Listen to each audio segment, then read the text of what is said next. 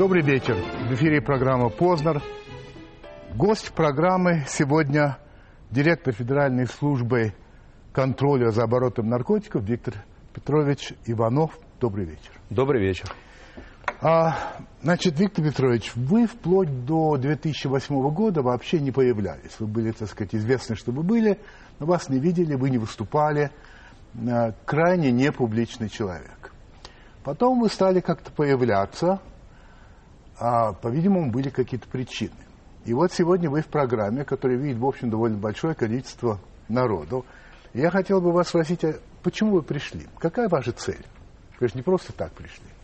Ну, вы знаете, говорить, что я не появлялся, это было бы не совсем правильно, потому что на всех публичных мероприятиях, в органах власти, будь то совещание Верховного суда, коллеги Министерства внутренних Ну да, дел, иные, да. я везде участвовал, но, конечно, я воздерживался от встреч с жур- журналистами, от комментариев, Да, да. э, поскольку моя должность именовалась помощник президента. Да. Задача помощника помогать президенту, а не раздавать интервью. Я исходил из этого. Сегодня у меня достаточно самостоятельная работа. Мне верили участок э, борьбы с незаконным оборотом наркотиков. А эта работа обязательно должна включать общение с обществом, с гражданским обществом, э, различного рода институтами общественными, с молодежью, с политическими партиями и с иными органами власти. Поэтому я сегодня здесь. Хорошо.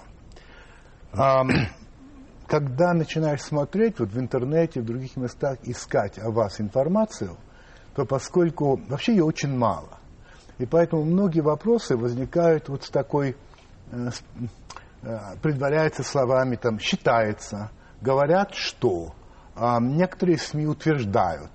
Поэтому я заранее приношу вам свои извинения в этом смысле, но а, будет немало таких вопросов, которые касаются непосредственно вас а, и вашей деятельности. Ну, например, газета «Коммерсант» писала, что вы были в свое время одним из инициаторов кампании выявления оборотней в погонах в рядах МВД. И что генерал Рамадановский в тот момент, это в мае 2001 года, возглавлявший управление службы собственной безопасности МВД, был вашим человеком, прям так в кавычках. Более того, с, э, в 2003 году средства массовой информации э, называли вас как одного из наиболее вероятных кандидатов на пост министра э, внутренних дел э, России. Ну и уходящий год, помимо прочего, запомнится и волной саморазоблачения сотрудников а, силовых ведомств, которые можно будет назвать некоторым синдромом майора Дымовского.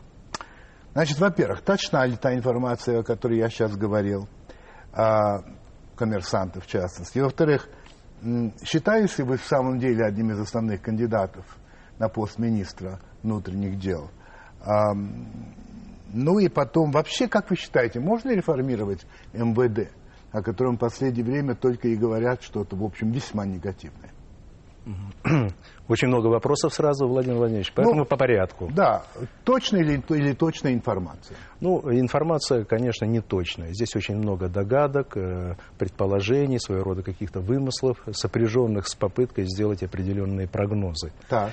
Да, конечно, Рамадановского я знаю достаточно давно и принимал участие, техническое участие в назначении его на должность. Это, конечно, выбор был президента. Это Ну, я, разумеется. это я не преувеличиваю, потому что президент при- всегда серьезно подходит к назначению на такого рода должность.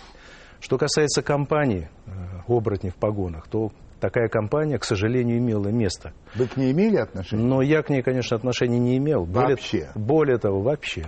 Более того, я предос- предосудительно отношусь к разного рода компаниям. Ведь задача не организовать компанию, а организовать работу. Но когда это обретает характер некого шельмования, какой-то вот, понимаете, вот компанейщины, это всегда, мне кажется, дурно пахнет. Конечно, проблемы есть. Э, Проблемы, связанные с коррупцией. Но ведь и Министерство внутренних дел, если мы о нем говорим, не мне сегодня давать суждения. Я сегодня возглавляю Федеральную службу по контролю за наркотиками. Поэтому проблемы, которые есть э, в этих ведомствах, федеральных органах исполнительной власти, это своего рода слепок, срез э, с нашего общества. И вы, эм, и не было того, что вы считались одним из возможных претендентов на пост министра внутренних дел. Это тоже не так. Э, Вы знаете, у меня даже тайных мыслей на этот счет не было. Я работаю там, куда меня направит президент. И э, сегодняшняя моя работа мне было предложено.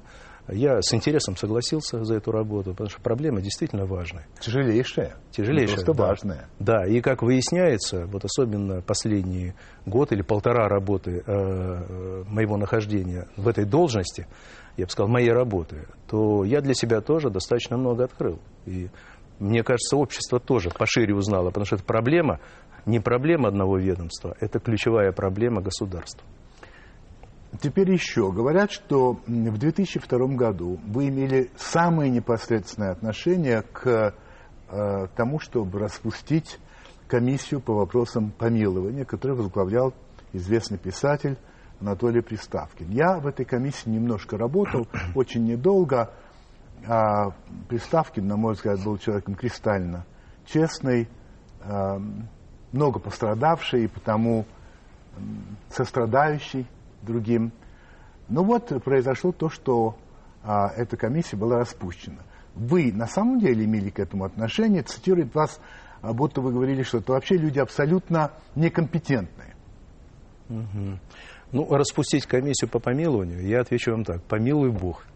Такая задача передо мной никогда не стояла. А тот информационный фон, он тоже в определенной степени э, создавал определенную кампанию. Действительно, вопросы были к организации работы, поскольку помилование ежегодно порядка 12-15 тысяч э, человек ежегодно, причем совершивших в массе своей тяжкие и особо тяжкие преступления. Потому что те лица, которые совершили не тяжкие преступления, они э, через процедуру условно-досрочного освобождения выпускались достаточно быстро. Конечно, были некие эксцессы исполнителей, но в массе своей э, вот контингента для того, чтобы применить акт помилования к лицам, совершившие недостаточно, не тяжкие преступления, их было достаточно крайне мало. Это раз. Во-вторых, конечно, э, вопросы, связанные с помилованием, сам акт помилования, да, это своего рода, ну что ли, рудимент прошлого. Он хороший акт сам по себе, но тиражировать это право, оно не всегда позитивно. Если вы вспомните 2000 год, когда Клинтон Э, уходил уже в отставку, и он подписал последний акт о помиловании, где было помиловано, по-моему, э, порядка 500 человек, даже чуть более. В том числе Марк Рич был помилован, да, который, да, в общем, да. достаточно известен был своими мошенническими да. действиями. Да. Это вызвало бурю негодования э, в гражданском обществе Соединенных Штатов Америки.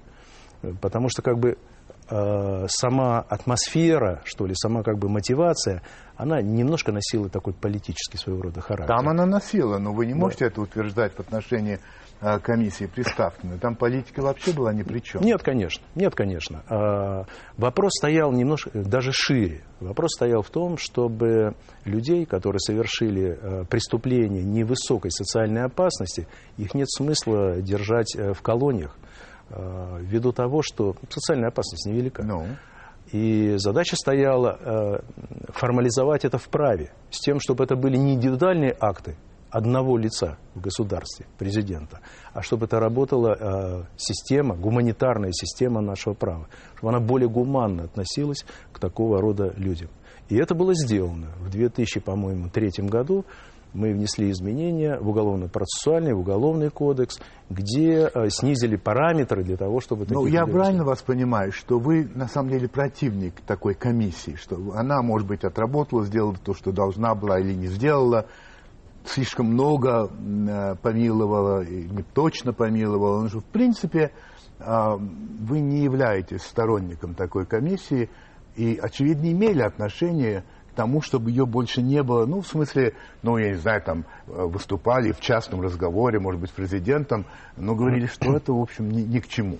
Нет, это немножко нет, не, нет, не так. Нет, не, не то, что немножко не так, а совсем, совсем не так. так. Да. Так. Более того, ввиду того, что комиссия собиралась только в Москве, да, конечно. А Москва это не вся Россия. Ну, конечно. Это огромное государство. Конечно, конечно. Поэтому, конечно, придать, э, что ли, э, придать значимости гражданскому обществу, особенно на местах, в регионах, где, собственно, и живут люди. Люди живут не просто в России, они живут в регионах. Ну, Мы создали региональные комиссии для того, чтобы как можно больше общественности Во главе с во главе с э, э, видными э, людьми, которые избирают... Губернатором? Нет, не губернатор, как раз нет. Как раз нет. Не а центральной комиссии больше не существует? Центральной комиссии больше не существует. Значит, в биографических справках сообщается, что в 87-88 годах вы принимали участие в оказании интернациональной помощи Демократической Республике Афганистан и входили в состав группы сотрудников советских спецслужб, которая действовала под названием «Каскад». «Каскад» мы более не знаем, что это было. А вы действительно были в «Каскаде»? Нет, действительно, в Каскаде я не был Нет. никогда. Да, я работал в Афганистане, в Кабуле в частности, 87-88 год. В общей сложности около полутора лет. А, это решение а, было а, центра. Поскольку, ну, работали. Да, работали. я работал там советником. Кстати, оглядываясь назад теперь уже, вы считаете, что решение о вводе, как говорили тогда, ограниченного контингента войск был правильным? Или нет? Ну, вы знаете, э, оценки этому уже давал и ну, Владимир Владимирович Путин. оценка, если можно. Моя личная оценка, я считаю, что не надо было вводить не войска надо. в Афганистан. А, вы вернулись а, из Афганистана в 1988 году, а, получили медаль за боевые заслуги. И из страны, которая ныне считает, является, может быть, одной из основных, как бы сказать, а, причин распространения наркотиков в России, что именно из э, и что это связано с той войной или с тем участием наших войск, которые э, получили доступ к наркотикам, раньше не имевшие его. Многие пристрастились к этому. Мы даже знаем случаи, когда в гробах а, переправляли наркотики, это известное дело. А, вот. Значит, вот ваш личный опыт каков? вот там, в Афганистане, вам приходилось иметь дело с наркотиками там, хоть в каком-то виде? Нет, не приходилось. Никак, да? Во-первых, э, проблема наркотиков... И ни разу не пробовали? Ни разу. Ни да. разу, Нет, да? Ни разу. А, во-первых, э, эта проблема так остро не стояла. Она только-только начинала пульсировать в то время. А, я работал советником по кадрам, поэтому к оперативной работе я, в принципе, отношения не имел, не имел. Поэтому, может быть, у меня был недостаток этой информации. Но, конечно, конечно, э, вопрос, э, связанный с э, военными действиями, с военной напряженностью, она создает возможности для культивирования наркотиков. Вот если мы посмотрим историю происхождения значительных объемов наркотиков, то мы видим, что это, как правило, связано с боевыми конфликтами. Ну, например, «Золотой треугольник». Мы знаем, были события в Юго-Восточной Азии, когда было противостояние не только местных сил, но и участвовали иностранные, представители иностранных войск, это, конечно, содействовало напряжению, и это купирует возможности для мирного труда находящихся там граждан. То же самое и в Афганистане. Начиная с 2001 года рост производства наркотиков вырос более чем в 40 раз. Да, это мы знаем. Об этом мы еще поговорим. Значит, прежде чем перейти вопро- непосредственно к вопросу наркотиков, к вашему вопросу, я бы хотел задать вам такой деликатный вопрос. Значит, если присмотреться к людям, занимающим высокие посты вообще во власти э, России, то очень много бывших сотрудников Комитета государственной безопасности. Хотя, говорят, бывших чекистов не бывает, а, ну, тем не менее, их довольно много. Вы помните наверняка, что Козьма Прутков когда-то сказал, что специалист подобен флюсу. То есть профессия раздувает человека в определенную сторону, которая соответствует этой вот профессии. Вот. Я бы хотел, так, как мне кажется, может быть я совершенно ошибаюсь, но многие говорят, что люди, работающие вот в таких органах, как КГБ, а, постепенно в них вырабатывается а, недоверие, а, э, сомнения, в отношении других, опасения, что есть враги кругом, что надо быть крайне осторожным. А, вот. Ну и э, я хотел вас спросить, все-таки а, вот эти черты, во-первых, так ли это? И во-вторых, насколько, на ваш взгляд, они полезны в той работе, которой занимаетесь, в частности, вы? Ну, если э, возвратиться к э, диалектике, то, говорят, бытие первично, сознание вторично. Да? Конечно, профессия, она в любом случае накладывает отпечаток. Так же, как профессия журналиста Конечно. накладывает отпечаток. Конечно. Ведь вы тоже Конечно. сейчас э, своего рода разведчик, э, который хочет понять и шире раскрыть, там, допустим, тему. Так? Э, если говорить о вот этих профессиональных деформациях, э, ну, желательно, конечно, чтобы личность развивалась все-таки гармонично, да? чтобы было какое-то личное время, было хобби, были какие-то интересы. интересы ну, не... Желательно это желательно. Да. А все-таки вот эти вот, э, как вы их называете, профессиональные деформации, они же есть. Согласны с этим? Ну, если это носит уже, э, так сказать, гипертрофированный характер, тогда это деформация. Если это пределы нормы, тогда нет. Мы э, в современной истории знаем много примеров, когда люди, работавшие в тех или иных спецслужбах, занимают высокие государственные э, должности. Ну, тот же самый Джордж Буш старший. Да, он... Как раз исключение. Да, это исключение. Исключение из правил, да, да. а не правило. Саркози, министр внутренних дел, Деголь, правильно? На самом деле достаточно много людей. Вот, э, к слову говоря, у меня, я еще работал на Старой площади, э, приезжал с визитом э, сюда, в Москву, первый заместитель министра финансов США, господин Киммит. Uh-huh. Вот. Он приезжал адресно, по-моему, в Министерство финансов, но изъявил желание со мной встретиться, конечно, с ним встретился. Вот. Достаточно интересный человек, вот такой жизнерадостный. Э, хорошая школа у него за плечами. У него две там докторские диссертации, он специалист и по экономике, и по финансам, не случайно, первый замминистра финансов. Но с удивлением, я когда смотрел его биографию, я узнал, что в 2004 году он ушел в отставку за не генерал-майора. В конце концов, ведь э, определяет не набор строчек биографии, а сам человек. И поэтому, наверное, и либо будут складываться флюсы, либо человек будет э, сам гармонично развиваться. Сейчас у нас будет рекламная пауза, увы. А, но до, до этого я хочу задать вам совсем короткий вопрос, вы мне ответите да или нет. Вот, огля... Вы не жалеете о том, что вы работали в органах? Нет, у меня нет такого, не глубокого, к сожалению, да. Итак, реклама, и потом будем продолжать. Узнав, что вы будете в программе, многие наши зрители прислали вопросы на сайт Первого канала – почти все вопросы об одном и том же, почти без исключения.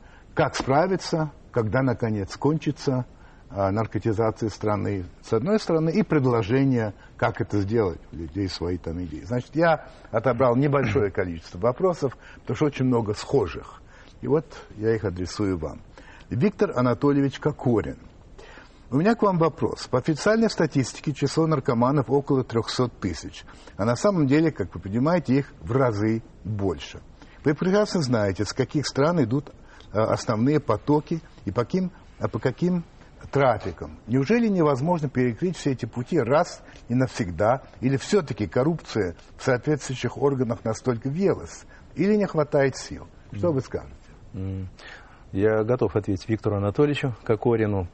Он речь ведет о тяжелых наркотиках, которые да. поступают из-за рубежа. Прежде всего, это, конечно, афганский героин. Сейчас все больше гашиш начинает поступать, поскольку там производятся и каннабиоидные наркотики. Да. Поступают синтетические наркотики из Европы, это действительно так. Из Китая поступают психоактивные вещества. И, конечно, мы видим, что это проблема комплексная, это не проблема одного ведомства. Так, например, наше ведомство не обеспечивает Э, охрану государственной границы, поскольку нашу границу охраняют пограничники, а также таможенная служба. И эффективность э, защиты наших границ, она, конечно, должна быть повышена, на мой взгляд, в разы. Вот если мы посмотрим США, то программа экстренных мер по защите мексикано-американской границы был один из первых актов, который был подписан американским президентом. У нас тоже есть решение по обеспечению э, оснащенности нашей границы. Есть федеральная целевая программа, которая начала свое действие, и через 3-4 года она должна быть завершена, предусмотрено соответствующее финансирование. Полагаем, надеемся на то, что эффективность границ э, будет повышена. Вы ссылаетесь на Соединенные Штаты, там просто забор построили, поставили, стену фактически. Вы же не думаете возможным построить стены вдоль китайской границы с нами, с афганской границы, или вы именно так это рассматриваете? Э, да, действительно, в США именно таким образом да. и поступают.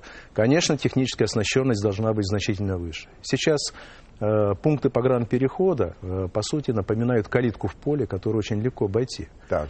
Но ведь э, речь идет о режиме границы, а не укрепленных э, э, укреплениях. Это людей? Это, э, нет, это значительно более широкое понятие, потому что режим границы обеспечивается как, там, допустим, военными людьми вдоль границы, так. техническими сооружениями, так. так и административно-правовыми режимами пересечения государственной границы. Это законы, это постановления правительства, это международные соглашения, которые совокупно и создают тот самый режим границ. Потому что упрощенное понимание границы, как линия, разделяющая два государства, это, конечно, дилетантское э, такое восприятие границ. Э, режим границы, он более широкий такой, значит, э, составляет смысл. Георгий Александрович Шашера, который в скобках пишет, что он школьник. Мне иногда становится стыдно за страну, бывая за границей, э, за страну. Бывая за границей, упоминание о наркотиках – страшное дело. У нас наоборот. Часто встречаю бомжей в метро и лиц, которые подходят и открыто говорят, браток, 10 рублей на шприц не дашь? А что будет, если скажу нет? А милиция, стоящая рядом, даже внимания не обратит. А если подойти и сказать, то скажет нет, и это не его дело. Государство с этим вообще борется, ведь такое на протяжении нескольких лет, и обстановка только ухудшается.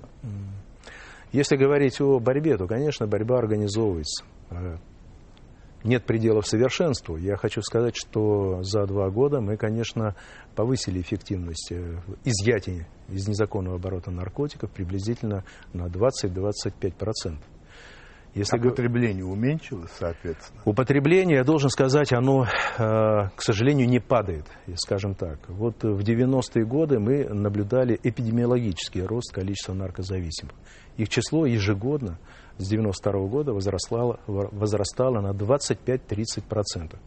И только в 2000-2001 году этот рост э, прекратился. И, очевидно, сказался весь тот комплекс мер по обустройству государства, по э, гармонизации законодательного пространства, по укреплению мер государственного реагирования, он дал эффект. То есть вы хотите сказать, что последние годы, скажем, 5, 6, 7 лет, процент а, наркозависящих, употребляющих наркотики в России не повышается? Практически не повышается. Но должен сказать, что уровень, которого мы достигли, он крайне высокий. Его надо немедленно снижать. И Олег то... Николаевич Карманов. Я студент. Сравнительно недавно закончил школу, поэтому довольно хорошо знаю об отношении к наркотикам в молодежной среде. Могу сказать, что уже 13-14-летних школьников тянет к теме наркотиков. С одной стороны, они любят шутить на тему неуклюжести и глупости торчков, с другой, их же тянет все-таки попробовать. В студенческой среде наркотики стали своеобразной модой. Как, по вашему мнению, можно пресечь скрытую популяризацию наркотиков, если даже СМИ не справляются? Да, ну вот э, если говорить о средствах массовой информации, это сильнейший э, фактор воздействия на общественное сознание, на сознание э, человека. И, конечно, нужно добиваться того, чтобы все-таки ценностные ориентиры, они выглядели более здоровыми. Что вот а что на... значит добиваться того? Вот конкретно, Виктор Петрович, что бы вы хотели от телевидения? Чтобы что? Чтобы была социальная реклама, где бы говорили об опасности и так далее. Ведь ее почти нет. А, потому что у нас в нашей стране коммерческое телевидение. Оно коммерческое. А не важно, что называется государственное. Оно живет за счет рекламы. И еще отчасти за счет бюджета. Вот что бы вы хотели, чтобы телевидение делало, чтобы переломить хотя бы привлекательность для молодых людей mm-hmm. наркотиков? Я согласен с вами, и я за то выступаю как раз, чтобы телевидение было коммерческим. Я сам работал на коммерческом телевидении да. в свое в каком время. качестве? Я работал генеральным директором э, телекомпании. Какой? Э, Телеплюс в Санкт-Петербурге. Да. Это вы, наверное, знаете, Знаю. Метромедиа. Да. Э, аналог Космос ТВ в Москве. Да, да. Я ее образовывал в Санкт-Петербурге. Поэтому, видимо, это было фактором уменьшения возможных э, флюсов профессиональных, о которых вы говорили раньше. Э, телевидение должно быть коммерческим, но должны быть и государственные каналы, вы знаете, они есть во всех странах. Другое дело, что система приоритетов, система стимулов, которые действуют на телевидении, так, она должна предусматривать, конечно, все-таки и вопросы, связанные с социальной рекламой, то, о чем вы говорите, и с популяризацией все-таки э, таких гуманитарных общественных ценностей. Потому что, конечно, очень много у нас цен насилия мы видим на телевидении. Очень много, что ли, э, того, что создает, в общем, достаточно депрессивную обстановку. Это не я даже говорю.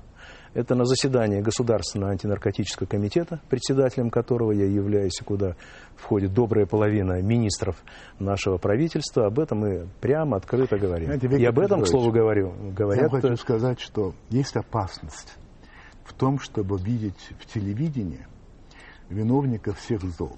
Очень легко укорять телевидение. У нас э, вот много преступностей, вот на телевидении показывают. Там у нас много насилия, вот на телевидении показывают. На самом деле, если серьезно разобраться, дело не в телевидении. Отсутствие общественного телевидения, которое тоже есть почти во всем мире, но у нас его нет. Общественного телевидения, которое не зависит от денег и не зависит от власти. А, это вот, может быть, и способствовало бы. Но вообще говоря, ну ладно. Ну, По... я хотел бы ремарку да. внести. Э, Пожалуйста. Конечно, конечно, не только телевидение. Это и общественные ценности в школе, в ВУЗе. Это работа с молодежью. Потому что, да, комсомол мы, как бы сказать, э, ликвидировали из нашей жизни, а что-то подобное там, скаутам, каким-то иным движением, к сожалению, создается очень медленно. Это тоже, конечно, сказывается. Кроме того, конечно, важным фактором являются и социально-экономические проблемы, поскольку они Понятно. совершенно четко корреспондируются со спросом на наркотики. И это особенно касается молодежи. Это наиболее подвижная, наиболее динамичная и восприимчивая часть любого общества. Это молодые люди, которые хотят сделать себя, хотят свой потенциал воплотить в каких-то решениях. Да. И если у них нет возможности, общество не дает возможности реализовать собственный потенциал, то, конечно, возникает фрустрация, э, возникает некая даже растерянность. Да. да, конечно. И такие люди больше подвержены, что конечно. ли, необходимости восполнить те необходимые социальные, э, общественно полезные связи манипулированием собственным сознанием. Последний вопрос сайта. Олег Петров. Понимает ли господин Иванов, что имеет дело с цельной структурой, в рядах которых и таможня, и милиция, которая на эту структуру работает гораздо охотнее, чем на государство, и его коллеги и так по нисходящей вплоть до школьного мелкого барыги. В городе Лобня платишь менту 8-12 тысяч рублей в месяц и торгуй. Тебе даже обозначат границы территории, тебя оповестят об облапах, прикроют. Забрался на чужую землю, в миг хапнут. Это и есть контроль. Вы вообще в курсе таких вещей, что это именно так? И это, я уверен, человек, который пишет, знает, о чем он пишет. Он это не придумал. Ну, вы знаете, всегда есть эксцессы исполнителей, есть, конечно, коррупция, то, о чем мы говорили в самом начале. Если такие факты есть, пожалуйста, проинформируйте нас, мы немедленно вмешаемся. Вот, к слову говоря, э, была передача, э, по-моему, выступал журналист по Санкт-Петербургу, э, показывал притон да. Мы немедленно вмешались и реализовали эту задачу. Да, там были проблемы, но э, такие эксцессы надо расследовать. Виктор Петрович, не может быть, чтобы вы не знали о том, что милиция, не вся, разумеется, и так далее, но очень часто крышует это и имеет к этому отношение, и получает деньги. Это же не секрет, если люди об этом говорят на каждом шагу. Э, то, что есть, мы расследуем и привлекаем к ответственности. Вот у нас есть собственная безопасность. Если кто-то замечен в таких делах, мы немедленно расследуем и передаем в Следственный комитет. А Какие вообще у вас на милиции есть управа? Если лица занимаются наркотиками, то есть. То есть, да, мы тогда начинаем документировать преступную деятельность и передаем материалы по подследственности в Следственный комитет Генеральной прокуратуры, потому что у нас таких прав нет. Но оперативное документирование мы обязательно сделаем. Поэтому у кого есть такая информация, прошу сообщать к нам сюда в центральный офис или в наши офисы в регионах. Ну хорошо, значит, закончили с сайтом, теперь вопросы непосредственно от меня. Э, первый касается, вообще говоря, как вы оказались на той должности, где вы есть. Это был ваш выбор или просто вам, так сказать, вас назначили туда, э, как военного человека, получил приказ, пошел. Другими словами, у вас вообще какой-то опыт работы в этой сфере был до того, как вы стали этим заниматься? Ну, э, здесь, конечно, не я выбирал. Мне предложили, достаточно демократично. Я мог бы, конечно, отказаться. А вы могли отказаться, реально? Я думаю, что, конечно, мог бы. Никто за это не наказывает. Я сам работал э, кадровиком, как вы говорите, главным кадровиком, и никогда не обижался на людей если они либо не хотели, либо не находили в себе силы, либо сомневались, это выбор человека. Нельзя человека ломать через колено. Поэтому мне такое предложение было сделано, я с этим предложением согласился. Что касается опыта... А мотивация какая была? Моя мотивация? Да. Моя мотивация мне предложили. Я считаю, что это акт высокого доверия. А когда предложили, те, которые вам предложили, объяснили, почему они вам это предлагают? Да, объяснили. Они объяснили, сказали, что у меня есть профессиональный опыт, я работал в Федеральной службе безопасности, занимался ранее борьбой с организованной преступностью в Санкт-Петербурге. Я возглавлял подразделение по организованной преступности и контрабанде, где, собственно, была и контрабанда наркотиков, входила в мою профессиональную компетенцию. Поэтому опыт работы такой был, да, безусловно. Возглавляемые вами учреждения, Федеральная служба по контролю за оборотом наркотиков. Какое-то название – за оборотом наркотиков. Ну а что плохого? Оборот... Э, хотелось бы услышать за незаконным оборотом наркотиков или по борьбе. Почему такое название как сказать, бесполое какое-то, нет? Ну, может быть, э, в английском языке более точно звучит Drug Enforcement Administration, да? Да, а, Ну, да. такой более обтекаемый. А, ну, дело в том, что за оборотом наркотиков Э, это более, более точно, что ли, отражает э, функционал нашей службы. Потому что помимо незаконного оборота наркотиков, с которым надо бороться, есть, конечно, легальный оборот наркотических ну. средств. К слову говоря, Россия э, по этому показателю находится далеко внизу рейтинговой таблицы. И, к сожалению, мы в настоящее время закупаем, скажем, тот же опиум за рубежом в Индии, Великобритании для нашей фармацевтической да. промышленности. Поэтому совершенствование легального оборота наркотиков, оно, конечно, требует регламентов, чтобы они исполнялись всеми должностными лицами. И в этом смысле э, ФСКН также имеет э, функционал, связанный с контролем за оборотом легальных оборотов наркотиков. Вот вы как-то назвали Афганистан наркогосударством. И вот с тех пор, как э, а, туда были введены американские войска в 2001 году при президенте Буше-младшем, а положение с производством а, наркотиков резко ухудшилось. В смысле, стало гораздо больше. Вы сказали, в 40 раз, ну, очень сильно изменилось. Некоторые даже говорят, что это было специально, чтобы наркотики к нам поступали, чтобы это нас разрушало. Ну, не знаю, мне кажется, что это немножко преувеличено, и даже очень преувеличено, но не в этом дело. Но вот приходит к власти Обама. Принято решение о введении туда 30 тысяч, дополнительно 30 тысяч э, военных. А, как вы думаете, это усилит борьбу все-таки с наркобизнесом? Преследует ли э, Обама эту цель? Это может для нас оказаться позитивным делом, увеличение количества американских военных в Афганистане? Как вы полагаете? Ну, я не думаю, что это позитивно скажется на Нет. наркоситуации. Да, к сожалению. Почему? Видимо, все-таки эскалация военного присутствия, она, как мы видим, не ведет к миру и стабильности на этой многострадальной земле. Наоборот, количество боестолкновений, военных конфликтов, особенно на юге, на востоке Афганистана, возрастает. Об этом, собственно, говорит и генерал Петреус, командующий да, Сенткомом. Да, да. Э, и, по сути, эм, в лексике мы уже видим, что большей частью говорят не о борьбе с терроризмом, а о борьбе с повстанцами. С Талибаном? Э, с Талибаном, с повстанцами, потому что сейчас э, противостояние втягивается все больше масс афганского общества там, Исламская партия Афганистана, ряд других движений, которые просто уже нетерпимо относятся к иностранному присутствию. Надо это отчетливо понимать. Поэтому этот конфликт, э, видимо, так долго и продолжается. Если говорить про Аль-Каиду, которая сказать, да. там фиксируется, то э, генерал Джеймс Джонс, советник президента по национальной безопасности, недавно выступая в Конгрессе США сказал, что там менее ста членов Аль-Каиды осталось. Поэтому, они в основном в Пакистане. Может быть, они в Пакистане, да. да. Поэтому, понимаете, вот эти многочисленные конфликты, они не дают реальной возможности крестьянам заниматься мирной, спокойно размеренной а что, культивацией. Им выращивать мак? Конечно, да. Конечно. А что они еще выращивают в Афганистане, эти крестьяне? Картошку, что ли? Или зерно, по-моему, они всегда выращивали мак? Нет, нет, неправда. А что? Нет. Э, выращивали пшеницу, рожь, овес. Да, конечно. Дело в чем? Ведь э, выращивание пшеницы императивно требует спокойной жизни. Потому что ее надо вырастить, убрать, высушить обмолотить, потом заключить контракты на реализацию, транспортные издержки. А опийный мак, он растет сам собой, а, его надо а собирать а, все-таки. А, купцы, а да. купцы приходят за а ним. А вот скажите, ведь он в Афганистане стоит относительно дешево. Правда же? Да.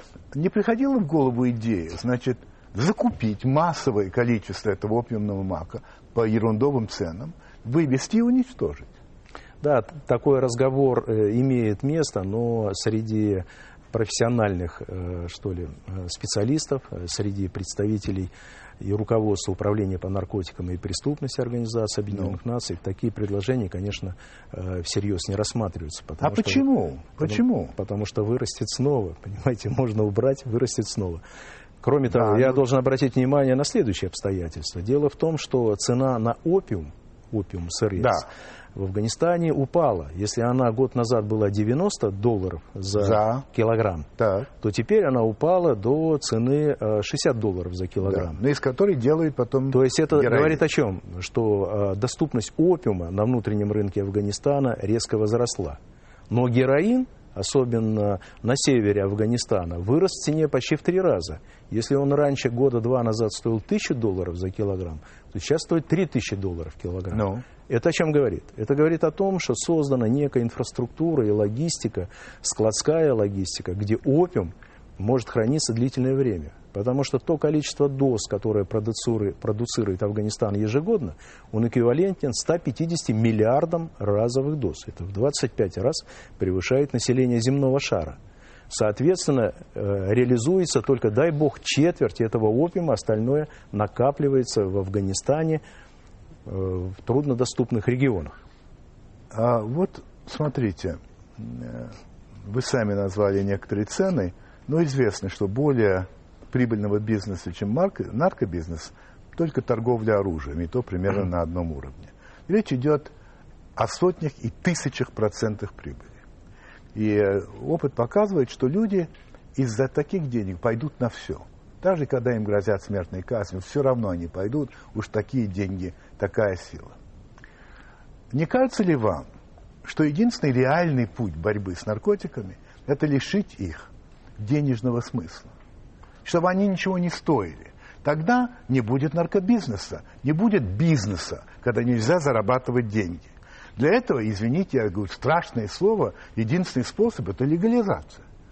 Когда Очень государство контролирует в аптеках, да, все равно будут наркоманы, но не будет криминала, потому что не будет денег. Вот не- это не логично разве? Владимир Владимирович, очень логично и очень правильно. Но А, Одна ремарка. Э, Вот э, бывший посол э, до Айкенберри был Джон Вуд. Он сказал золотую фразу «нет опийного мака и нет трафика». И он не случайно это сказал. А, Дело в том, что политическая декларация Генеральной Ассамблеи ООН в 1998 году установила абсолютным политическим приоритетом уничтожение наркосодержащих растений, будь то опийный мак Так, так. Или, или кусты коки. так, По- Поскольку мак произрастает, то тот объем, который производится, он порождает трафик.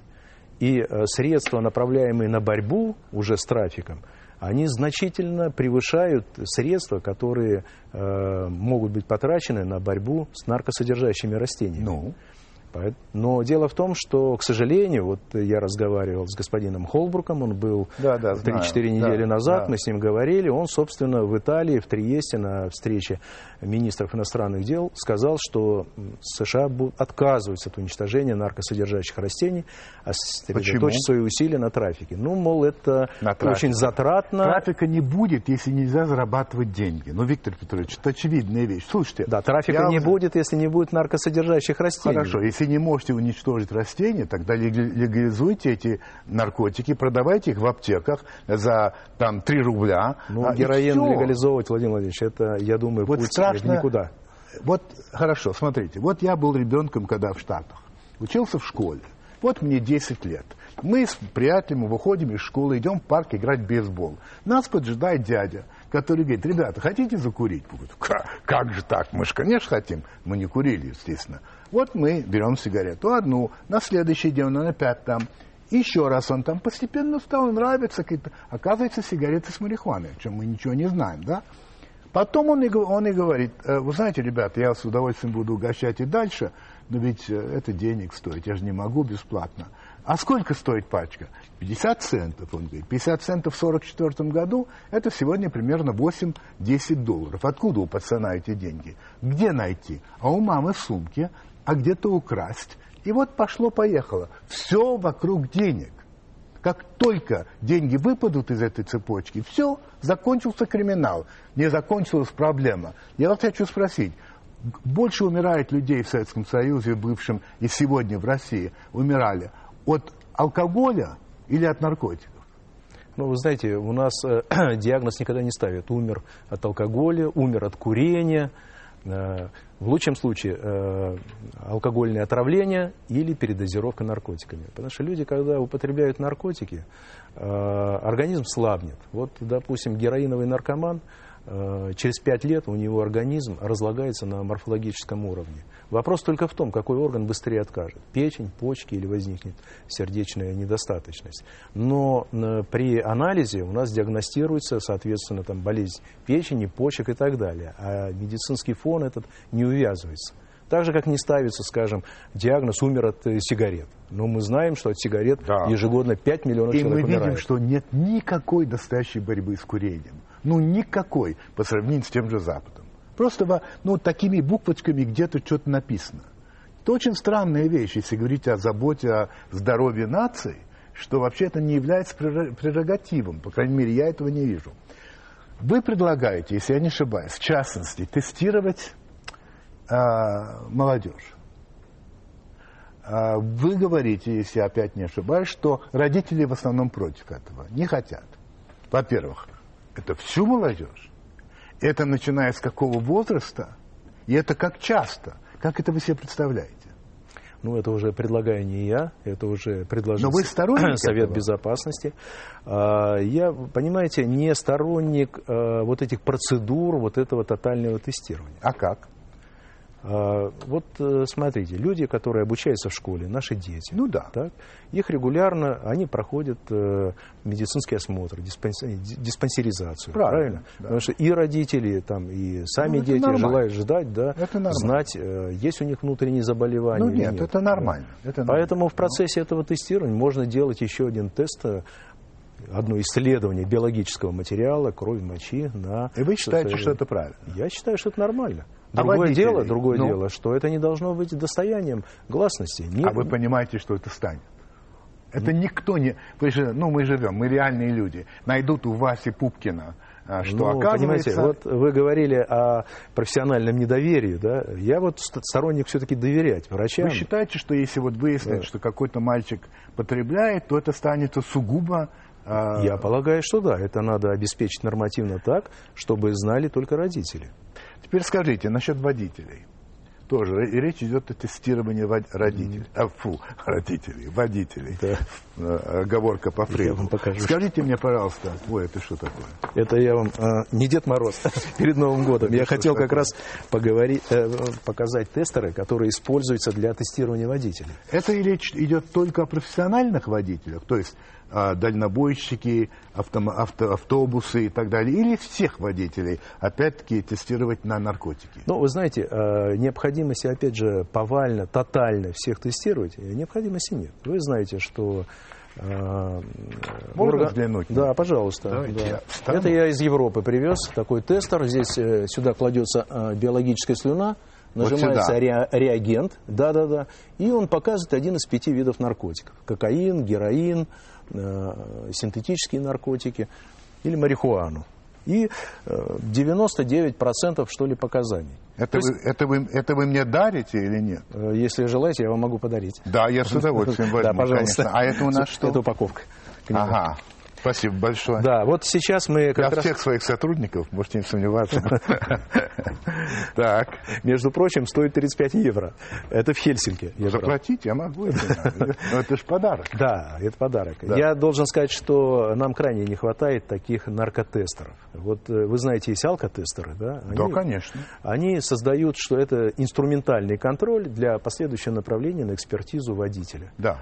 А, нет такого тестера а, на наркотики. В настоящее время мы работаем с Академией наук, с нашими производственниками, чтобы мы создали отечественный тестер, который бы не стоил 35 евро, а стоил бы значительно дешевле. Все-таки скажите, значит, сегодня ГИБДД а, имеет э, вот эти аппараты, что ли, чтобы тестировать на, на э, алкоголь.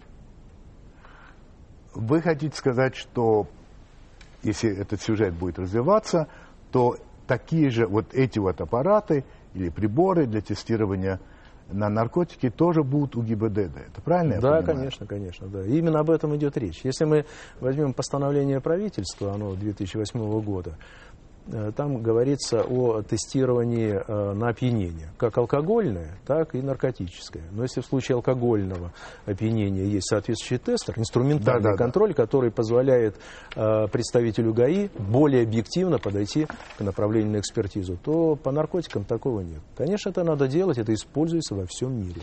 То есть это, но это не только профессионалы. Значит, Не это только. любой водитель, его можно остановить и попробовать. Конечно, делать, да? конечно, да. Это является административным И правонарушением. когда вы думаете, это начнет функциони- функционировать, учитывая, что это 35 евро, это, это довольно дорогое удовольствие, Да. через сколько лет? Э, В целом, э, я могу сказать, что уже есть наработки наших ученых, я пока не буду создавать им рекламу, но полагаю, что к середине года у нас уже будут какие-то тестеры, которые мы э, сможем внедрить в систему Министерства внутренних дел. Вы ставите знак равенства между а, человеком, который э, ну, формально пьян, алкоголь, и м, под действием наркотиков с точки зрения серьезности нарушения. И то, и другое уголовное преступление. Нет, это, это административное И то, и другое административное. Да, это все административное правонарушение. Несмотря на опасность. э, Я не думаю, что нужно криминализовывать э, эти составы. Э, Нужно я Хорошо. администрировать. Ну, самое последнее перед Марселем Прустом. Вы как-то написали в своем блоге. Я уверен, что никакими отдельными призывами и предостережениями не обойдешься. Речь должна идти в целом о национальной идее. Опять национальная идея, непонятно что это и так далее. Как это национальная идея в борьбе с наркотиками? Это вот как? Ну, э, дело в том, что вот э, стратегия государственной антинаркотической политики, я не буду ее все перечислять, Да, да, чтобы не да, утомлять, да, да. она базируется на трех китах. Первый, допустим, это снижение э, предложения на рынке наркотиков. Раз. То есть, чем меньше их обращается, тем лучше. Второе предложение, но оно от этого не является вторым по приоритету, я бы его даже Да, на ну первое хорошо. место поставил, это снижение спроса на наркотики. Так. Вот э, спрос на наркотики, он во многом, как я уже говорил, обусловлен Да. социально-экономической Да. ситуацией, Да. и это прямо пропорционально, можно сказать, проблемам э, в социально-экономической А области. А а третье – это повышение эффективности инструментов международного сотрудничества. Ну, это все не национальные идеи, совершенно другие вещи, совершенно конкретные. Вы вообще оптимист в, Да, этом? конечно. Ну нет, на самом деле, я серьезно вас Я спрашиваю. серьезно вам я, отвечаю. например, в, в смысле борьбы с э, наркотиками совсем не оптимист, если только не решат принять совершенно радикальные предложения. Так что, я не знаю. Но А я себя считаете- к радикальному фронту не отчисляю. Я думаю, что нужно все-таки взвешенно, комплексно, но целеустремленно двигаться к тому, чтобы уменьшить и спрос, и предложение. И в этом смысле вот, международное сотрудничество, которое было бы направлено на активизацию Организации Объединенных Наций в вопросах признания э, масштабного производства наркотиков как угроза международному миру и безопасности, это был бы серьезный шаг вперед. Поскольку эта проблема давно вышла за пределы одной страны. Это верно. Марсель Пруст. В каких случаях вы лжете? Я стараюсь не лгать. А, кого или что вы больше всего на свете любите? Я больше всего люблю нашу страну. И люблю родителей. Что бы вы изменили в себе, если бы могли?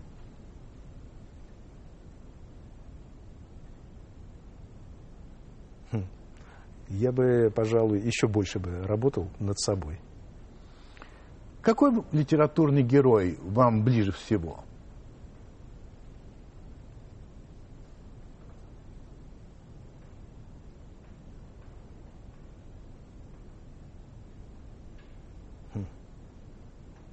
Может, нету? Ну, вы знаете что, э, мне э, нравятся обычно герои, не вырванные из контекста, а мне э, важно поведение человека в той или иной ситуации. А, что вы не любите больше всего? Вероломство и ложь. Если бы дьявол предложил вам бессмертие, вы бы согласились? Без условий. Я с дьяволами не общаюсь. Стараюсь держаться от них подальше. У вас есть любимый художник? Да, у меня много художников. Любимых которые, художников. которые нравятся. Мне нравится, например, Поленов. Какую добродетель вы цените больше всего? Любовь к ближнему. Какой недостаток вы легче всего прощаете? Ошибки. Оказавшись перед Богом, что вы ему скажете? Прости, Господи. Это был Виктор Петрович Иванов. Спасибо.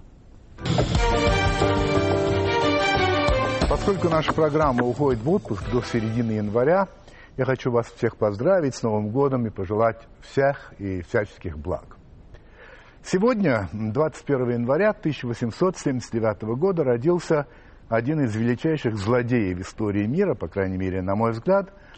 Звали его Йосиф Виссарионович э, Джугашвили, но он был известен как Сталин. Люди, ненавидевшие его, сравнивали его и сравнивают с Гитлером, и совершенно напрасно. Гитлер, конечно, был злодеем, тут спора нет, можно сказать, людоедом, но он сжирал все-таки чужие народы, а не собственные. Он повинен в убийстве 6 миллионов евреев, он повинен в гибели миллионов людей на, фронт, на фронтах войны, он э, повинен э, в гибели определенного количества немцев, которые придерживались иных политических взглядов, и, понятно, ему нет прощения никогда и, и не будет. Но надо признать, что Гитлер не истреблял все-таки собственный народ, в отличие от Сталина. Вот трудно сосчитать, в погибели скольких миллионов советских людей, я подчеркиваю, советских людей э, виноват Сталин. Э, известно, что лагерей э, в Советском Союзе было значительно больше, чем концлагерей в Германии или в Польше. Поклонники Сталина, их немало, между прочим, говорят о том, что именно он превратил Советский Союз в индустриальную державу, и именно благодаря ему Советский Союз победил в войне. Это, мягко говоря, заблуждение. Сталин, вообще говоря, своей насильственной коллективизацией уничтожил крестьянство в стране в результате чего страна, которая когда-то экспортировала зерно, стала импортировать, стала страной вечных очередей, страной недоедания, страной дефицита. Это вот результат того, что он делал. А что касается индустриализации, то какой ценой? Сколько людей работали именно как рабы? Я имею в виду, имею в виду зеков, которые строили так называемые э, вот замечательные стройки социализма. Сколько там погибло людей ради этой самой индустриализации.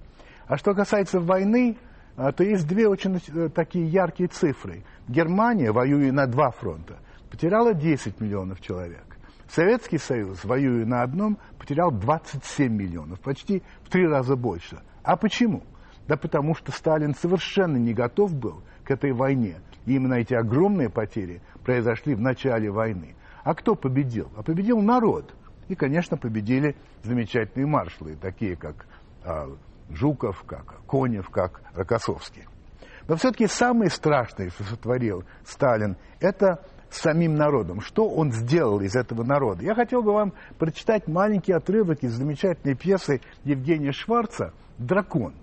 Как раз на эту тему. Вот на площади встретились дракон и рыцарь Ланцелот. Дракон – Мои люди очень страшные. Таких больше нигде не найдешь. Моя работа. Я их краил. Ланцелот. И все-таки они люди. Дракон. Это только снаружи. Ланцелот. Нет. Дракон. Если бы ты увидел их души, ох, задрожал бы. Др... Ланцелот. Нет. Дракон. Убежал бы даже. Не стал бы умирать из-за коллег. Я же их, любезный мой, лично покалечил. Как требуется, так и покалечил. Человеческие души, любезный, очень живучий. Разрубишь тело пополам, человек околеет. А душу разорвешь, станет послушней и только. Нет, нет, таких душ нигде не подберешь. Только в моем городе. Безрукие души, безногие души, глухонемые души, цепные души, легавые души, окаянные души, дырявые души, продажные души, мертвые души. Нет, нет, жалко, что они невидимы. Это про нас с вами, уважаемые дамы и господа. И пока мы, как народ, не признаем вот именно это, не извергнем из своих душ а, наследие дракона, то не будет ни толка, ни счастья. По крайней мере, так думаю я. А вы?